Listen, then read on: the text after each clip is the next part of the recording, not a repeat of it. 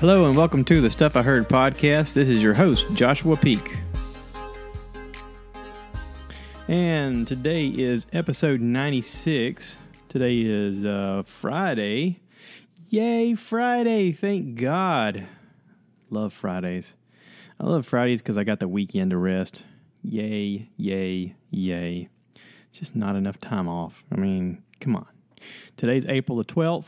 Um, a lot of things happening. You know, there's a lot of these podcasts that I start off and I feel like I'm on my heels and I'm leaning back and I'm just kind of taking it easy and kind of lazy and kind of tired and whatnot. And I don't feel that way today. Today I feel like I am leaning forward and I'm running downhill. And I'll tell you why. Okay. A lot of stuff going on. A lot of I actually took notes on my phone. Okay. So here we go. During the last episode, I talked a lot about listening or watching uh, a show on Netflix called Love, Death, Robots and about how it was like Black Mirror and so on and so forth. What I totally flaked on was I did not talk about the fact that my wife and I watched Aquaman, old Jason Momoa as Aquaman, DC Comics. And what a terrible movie it is. I mean, awful movie. Now, many of you don't know, but Aquaman is actually a comedy. Well, at least it was in our house because I made jokes the entire length of the movie, and my wife laughed out loud a lot. And usually, I can't make her. I mean, I, I, I can make her laugh, but not like this. I mean, I was on fire. And let me tell you, Aquaman is a garbage movie. It is a dump truck of a movie, but it's got Jason Momoa in it, and he's a beautiful man, and God bless him. And my wife's sitting over there on her little iPad and she goes, Oh my God, it made like one point whatever billion dollars. It made more movie than any other DC movie yet. And I was like, well, what about what about Wonder Woman? I thought Wonder Woman was the best. And she's like, No, it only made like eight hundred and something million. And I was like, How did this garbage movie make more than Wonder Woman? Are you kidding me? Hmm. Oh well. Go go figure. Anyway, they're gonna make another garbage movie with that dude and I'll probably do like I did this time. I won't go to the theater to see it. I'll wait till I can watch it at home and pirate it on Kodi. So, yay, Fire Stick. If you don't have a jailbroke Fire Stick, why? Why, why not? I mean, I'm not taking anything away from these people. They shot that movie for $200 million and made over a billion dollars on it. They're doing okay, trust me. Anyway, on to uh, the next thing. I watched the Santa Clarita Diet uh, I don't know if anybody's ever seen that on Netflix. It has uh, Timothy Olyphant and Drew Barrymore as like the two main characters. Drew Barrymore is the main character, and this is season three that just came out. Each episode is like thirty minutes long. It's fun. It's campy. It's gory. Um, don't go into this thinking that it's going to be a feel good love comedy. It's not. She gets turned into a zombie. Spoiler alert this happens in the first episode. It's kind of the premise of the whole show. You see it in the uh, previews. She becomes a zombie, and there's lots of eating of people, and comedy ensues. I think that I told my wife this after the first season. I think that they really started rolling the cameras, and she improved a lot of it, and they just went, "That was great. Let's keep it in there," because she is hilarious in this. Okay, the show is not serious. There's times where you feel tense because it's like, oh, you know, what do they call that? A dramedy? There's drama and there's comedy. But then it gets so silly, and you're like, okay, yeah, they brought it back. Good. Um, the true breakout talent in the show, I think, is the, the the young girl playing her daughter. I don't know her name. Y'all look it up. This is stuff I heard, not stuff I know. so, so anyway, um, so yeah, season three was good. I enjoyed it. I had a good time. Um, I follow them on social media and I read someone's comment that says Tiffany Olyphant deserves an Emmy. I'm like, shut up. No, he doesn't. I mean, don't get me wrong. He's okay. He's he's a decent actor, but he doesn't deserve an Emmy. Uh, no, no, no, no, no. Um, I also watched on Netflix. I know this is like stuff I heard, but you know, I'm telling you stuff I watched. I watched Sabrina the Teenage Witch. Uh, the latest season, season two, has come out. Now these are made. Th- these series are made by the same people who did Riverdale, which was I think on the, the Freeform channel or whatever, and it was sort of like a sexy you know, dark version of the comics for Riverdale. And they've sort of done that with Sabrina the Teenage Witch, even though it was done for Netflix instead. And Netflix kind of goes a little further with the gore and with the with the um, with everything, with the language, with everything. And it this season, season two, is very, very, very dark, very dark. Okay, so Sabrina the Teenage Witch, we all, well, I say we all. I'm thinking about me and my peers watched uh, a young girl play that on Nickelodeon, and it was campy and funny. And she lived with her aunts. She had two aunts, and she had a cat named Sebastian that she would talk to, and the and the cat on the TV show would talk, and it was like a funny kind of show. Um, I don't think I watched too many of the episodes. I think I may have left it on the channel once in a while and went, "Oh yeah, this is kind of cute," but I I don't think I ever watched like a whole season or a whole show for that matter. But this is good. Okay, this is good. And they got the girl they got playing her is a beautiful young girl. She is definitely meant for TV and movies. Um, but the show is written well. The show is written to be dark and to be ominous and to be, you know, very campy at times. Um, some of the storylines, like there, there's a, a, a, political element in it right now with the a young girl who is a transsexual who's supposed to be identifying as a boy, and that's part of the storyline and whatever.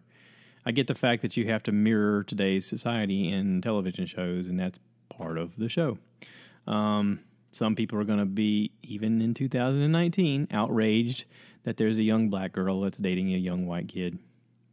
If you're still hung up on that, you need to just get over it because you are you're, you're losing. You're losing.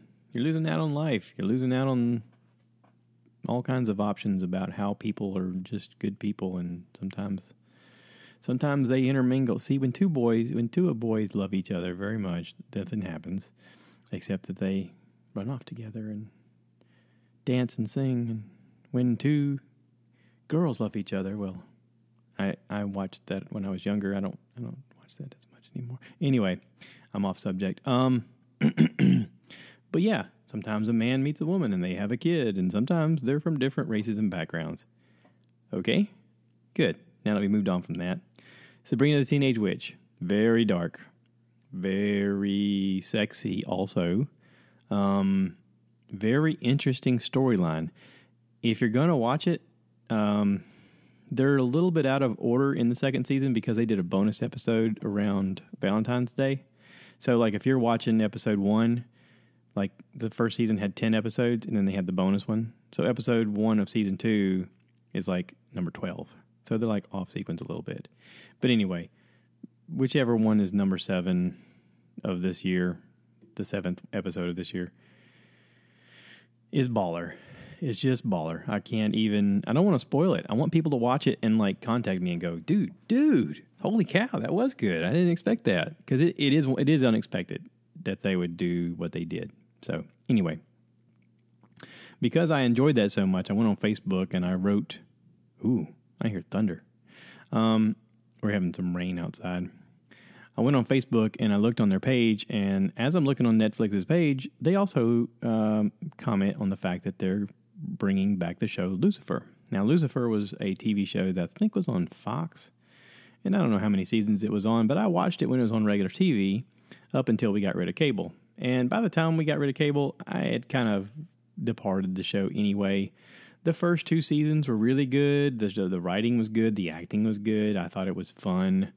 Um, it was a neat take on this character, um, and the way they stylized it, it was fun. It was one of those mindless shows I could watch and, and be entertained and stuff like that. Anyway, it got canceled on regular TV, and I guess Netflix picked it up.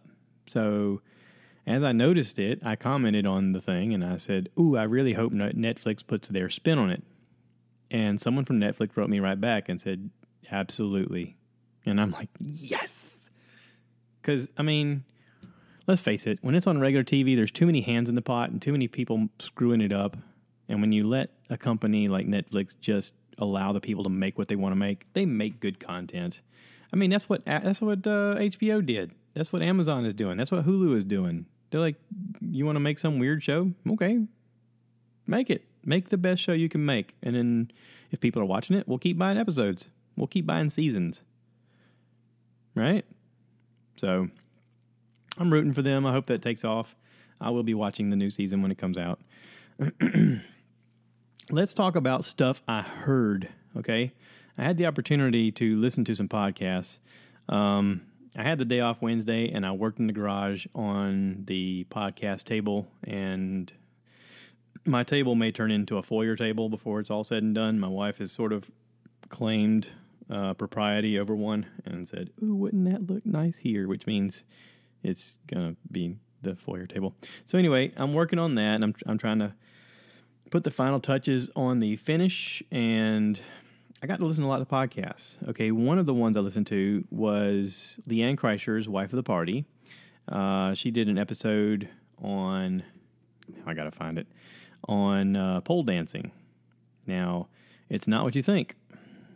I know a lot of you are thinking, she did what? Um, LeeAnn Kreischer is Bert Kreischer's wife, and she did an episode called Pole Dancing Class, episode 62. It came out April 4th. She sits down with her friends Kathy and Kristen to talk about their experience taking a pole dancing class. We also talk about sensuality, sexuality, feeling self conscious, uh, power as a woman, and much more. Now, in there, she makes a comment that I actually took a note on. I actually got my phone out and went in my notes and wrote this down. She made a comment that that while she was doing this, she felt like she was playing, just like she did when she was a little girl and she used to climb trees as as a young girl. And she said, We don't play enough as adults. She said that made me realize we don't play enough as adults. And and and maybe it's because this kind of hammers home to me, but she's right. She's right. She's she's in that moment I feel like she's speaking to me. Because I don't play enough as an adult. I don't think I play anymore.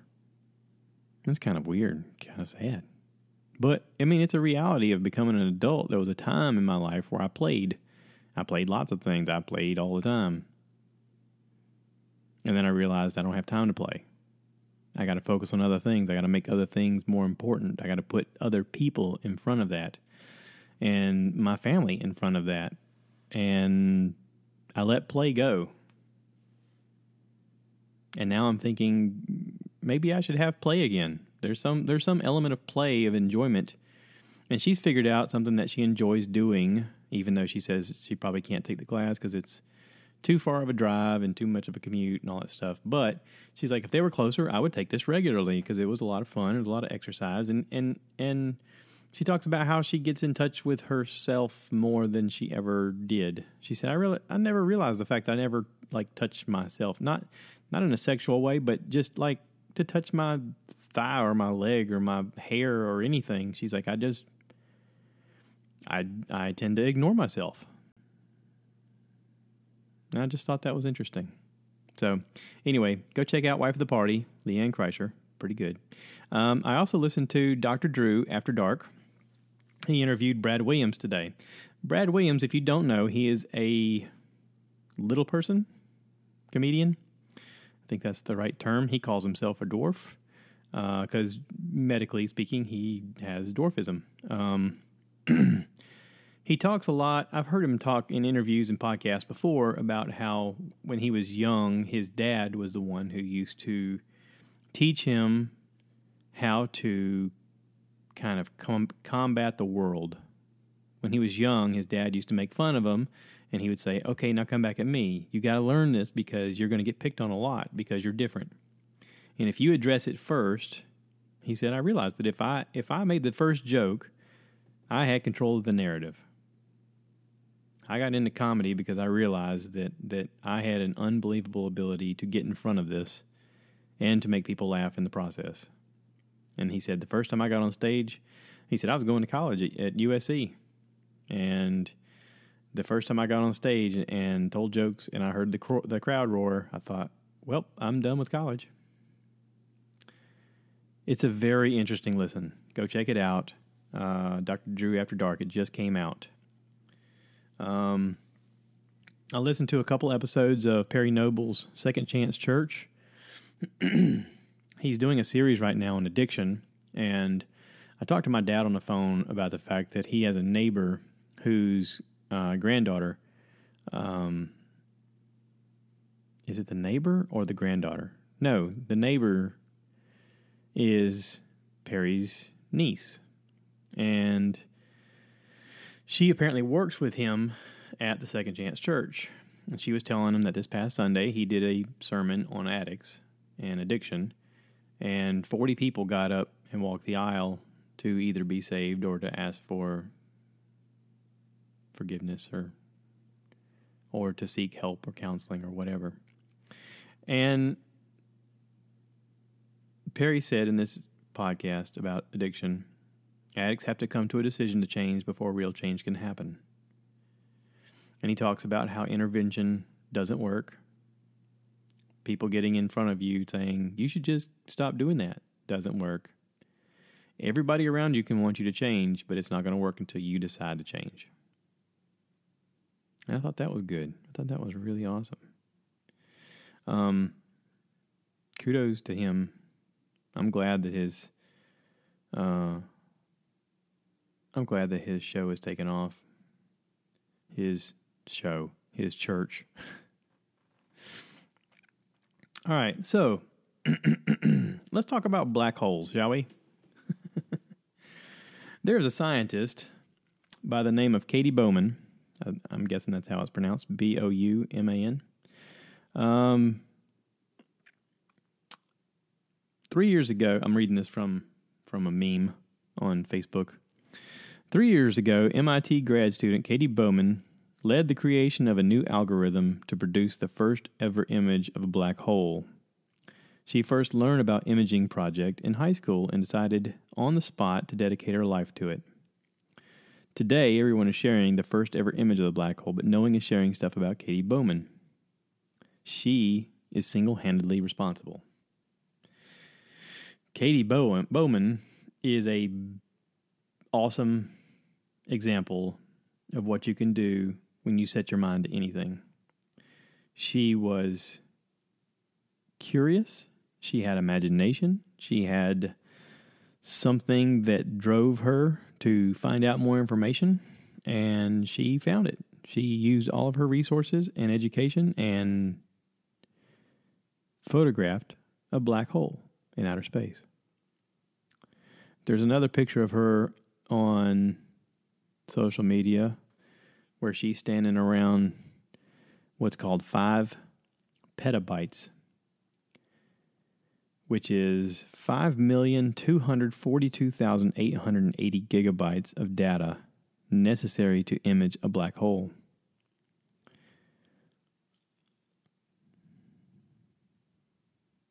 That's pretty awesome. Good for you, Katie. People should know your name. Katie Bouman. Katie Bouman, Katie Bouman, Katie Bouman. It's hard to say fast. Good for you. Good for you. Good for you. Okay, so um Joe Rogan listened to a very fun episode, a very stoned episode uh, with Jessimae Peluso.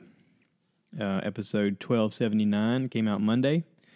Jessimae Peluso is a stand up comedian and television personality. Check out her podcast called Sharp Tongue, available on iTunes and Stitcher. Um, they apparently meet early in the morning. They talk about the fact that it's like 10 in the morning. They get high and they get silly. And this is a two hour and 37 minute podcast of them just being silly. And it's fun. It's a fun listen, it's a fun hang. I had this on while I was doing stuff around the house, and I was just I was laughing at them being silly, and I was like, "This is great! I like listening to these both of these people. This is so much fun." Um, I don't know who Jesse Peluso is, but if she's as funny on stage as she is talking to Joe, I want to see her perform comedy somewhere. And that's the thing, you know, Joe Joe likes to perpetuate and lift people up and bring them into being part of the community and he likes to celebrate the people who are doing good things and you know, she's an example of someone who's doing who's doing uh, some great comedy. Apparently, I haven't checked her out, but I'm going to. Uh, let's see. I also listened to episode 1280. Came out this past Tuesday. Michael Yo. Y O. Yo. Michael Yo is a TV host, stand up comedian, can also be seen on The Insider on CBS, and a co host of The Talk. His new stand up special, Blazin', is now available on Amazon Prime. It's called Blazin' because he's black and Asian mix. Um, he's fun to listen to, also. I'm enjoying this episode. Uh, I have like a few minutes left in it, but so far the whole thing has been great. They talk a lot of politics because that's one of Michael Yo's fortes. Um, but it's a fun listen, even though it's politics and times. They also get into some stuff about the fact that Michael wasn't was a um, a contender on Joe Rogan's first episode of Fear Factor. Um, they talk a little bit about Fear Factor, about how crazy the show was, and how he was a at the time he was a radio DJ and he had applied and got on the show. And they used to be, he said back then they were talent driven, and then later on they got to be just on hot driven. Like you had to be real hot to be on the show. He said, "Thank God I got on the early show." but but it's a fun listen. Uh, he's got a funny story about him and his wife being pulled over in Wyoming. It's it's pretty good. Um, so anyway, again, another another comedian guy who, if he was in my town, I would be I'd be like, oh, cool, Michael Yo, I've heard him on Joe Rogan. I got to check that out. See, this is all it. This is this is part of it. This is the whole thing I had. The idea of, you know, you you get to be a part of other people's lives, and you get to lift people up, and you get to be, you know, you get to have a hand in building a community around you. We can all do it. We're just lazier or not as connected or whatever. But there's no reason you can't. Like just think about the people that you know within your sm- your small circle. Okay, let's say that you know 5 people, okay? I mean, I mean, you could live in a hole, right? And know 5 people. Let's say you know 5 people and you got 5 people you can talk to on a regular basis. And those 5 people maybe knows 5 people. See what I'm doing here? Okay. Now, let's say you grassroots start to talk to every one of them, and before you know it, you all talk to each other, and you form a community. That's what community is. Now, what are you going to do with that ability and that power and that reach? It's your community. You can do anything you want. With today's technology, you could film your own Netflix special and sell it to somebody. Or if they don't buy it, put it online yourself. You can put it on YouTube. People will watch it. If you come up with good content, people will watch it. My whole thing is what are people holding back for if they have something they want to create? You can do it with a phone. You can record anything and put it online, and nobody's standing around saying, You can't do that. I mean, unless it's like a beheading or something awful. You know, you don't want to do stuff like that. Now I've put that out there in the universe. Someone's going to do that and be like, I heard that on stuff I heard. Don't don't do that. That's bad. That's that's not good at all. Don't do that. Don't do it. Don't. Um, if anybody out there has watched Aquaman and also thinks that it's a comedy, please reach out to me because we may be friends. I just can't get over how stupid that movie is. Okay, so let's get back on the subject of black holes, okay? I've talked about this before, but I don't think anybody ever listened, and and I may not have described it well enough. But with this discovery of the first photographed black hole, um, I have a theory. And now I am not a scientist, even though Jessimae Peluso pretends she's a scientist. I am not a scientist. That's an inside joke. You got to listen to the episode. Um, but I have an idea. This is just a theory. It's my theory. I came up with it all by my little lonesome dumb self.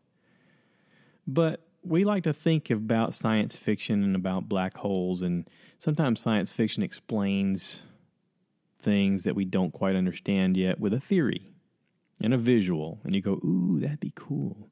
And I think that's why we're compelled to watch that kind of stuff. But here's my scientific thought. Okay. Some movies portray black holes as like wormholes. When you go in the black hole and then you come out in the other side and you're way down the line somewhere in a whole different galaxy, light years away. Okay, that's a theory. But what if the black hole actually doesn't follow any normal three dimensional terms? Like, no one knows where a black hole goes to. All of the energy that's sucked inside of it, where does it go? And what causes it? Is it caused by suns colliding? Like two giant, massive suns with their own solar systems and their own thing going on with planets flying around all crash into each other, which creates a black hole. Maybe. Maybe. I don't know. But where does that energy go? What if it's not three dimensional? What if on the other side of the black hole, the side we can't see, instead of it being black, is actually the outside sphere of another star? What if the dimension of our time and space as we measure it is completely wrong? And we're witnessing the inside of a sphere, the inside of a sun is what we actually live in and see and experience. What if, this is a big what if, what if the sun, our sun, inside of it is a whole nother universe and a black hole leads to the creation of what we see as our sun.